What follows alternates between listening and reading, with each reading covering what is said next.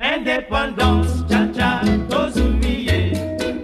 Oti kwanza, cha-cha, tubakidi. compelling the white man to respect, announcing in a clear, loud tones from this time on, this country no longer belongs to him.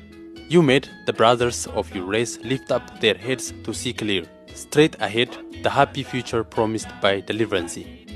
This is Belgian Congo, January 1959. Patrice Emery Lumumba is paying tribute to the victims of the riots that just took place in the capital, Leopoldville. The pro independence protests were violently suppressed by the Belgian colonial authorities.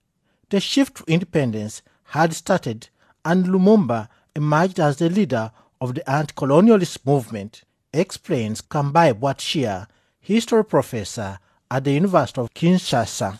Ce mouvement a eu un mentor, un homme assez bouillant. This movement had a mentor, a man with a fiery temperament, open to the world, Lumumba. A dazzling man, a man who did not like injustice, a man who knew what alienation was, who had followed the development in Guinea, how the Guineans said no to the politics of the French community. And Lumumba took this path and he went against the Belgian colonial politics. La politique coloniale belge. Lumumba, a former postal employee, gained his political education through reading. He wanted an independent and united Congo. His rejection of tribal thinking led to enmity within the Congolese political class. The colonial authorities tried to take advantage of these conflicts, but the 30 year old charismatic leader knew how to convince the crowds.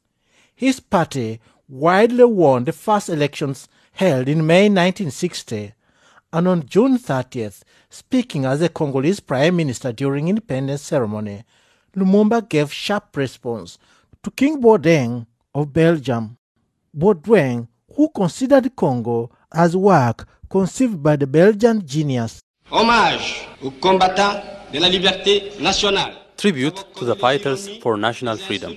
We have known disgrace, insults, and blows that we had to endure morning, noon, and evening because we were Negros. Who will forget the shootings from which so many of our brothers perished? The cells into which those who refused to submit to a regime of injustice, oppression, and exploitation were brutally thrown. Au régime d'injustice, d'oppression et d'exploitation. The Congolese present in the room widely cheered. But for Baudouin, Lumumba's uncompromising speech sounded like an affront. That is what Professor Kambayi Bwatshia thinks. Il a offensé le roi. Il a offensé la Belgique. He offended the king, he offended Belgium. After the speech, he went into turmoil. The public force dislocated. There were no high ranking black people. The public service deteriorated. Security deteriorated. Lumumba did not have the legitimate tools to govern. He was alone and alone and alone. The Belgians and the imperialists completely disoriented the country.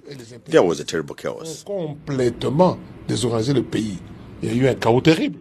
This chaos was illustrated shortly after independence ceremony by the succession of the Katanga and South Kasai provinces. Two months later, Lumumba was removed from power. His seat was taken by Joseph Desire Mobutu, a young military man who seemed eager to appease the colonizers.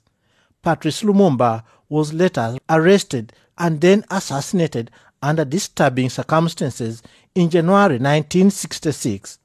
His killing caused outrage across the world. Lumumba had apparently prepared himself for such a fate. In one of his last letters, he wrote, The nation will know that I offered myself as hostage for its freedom.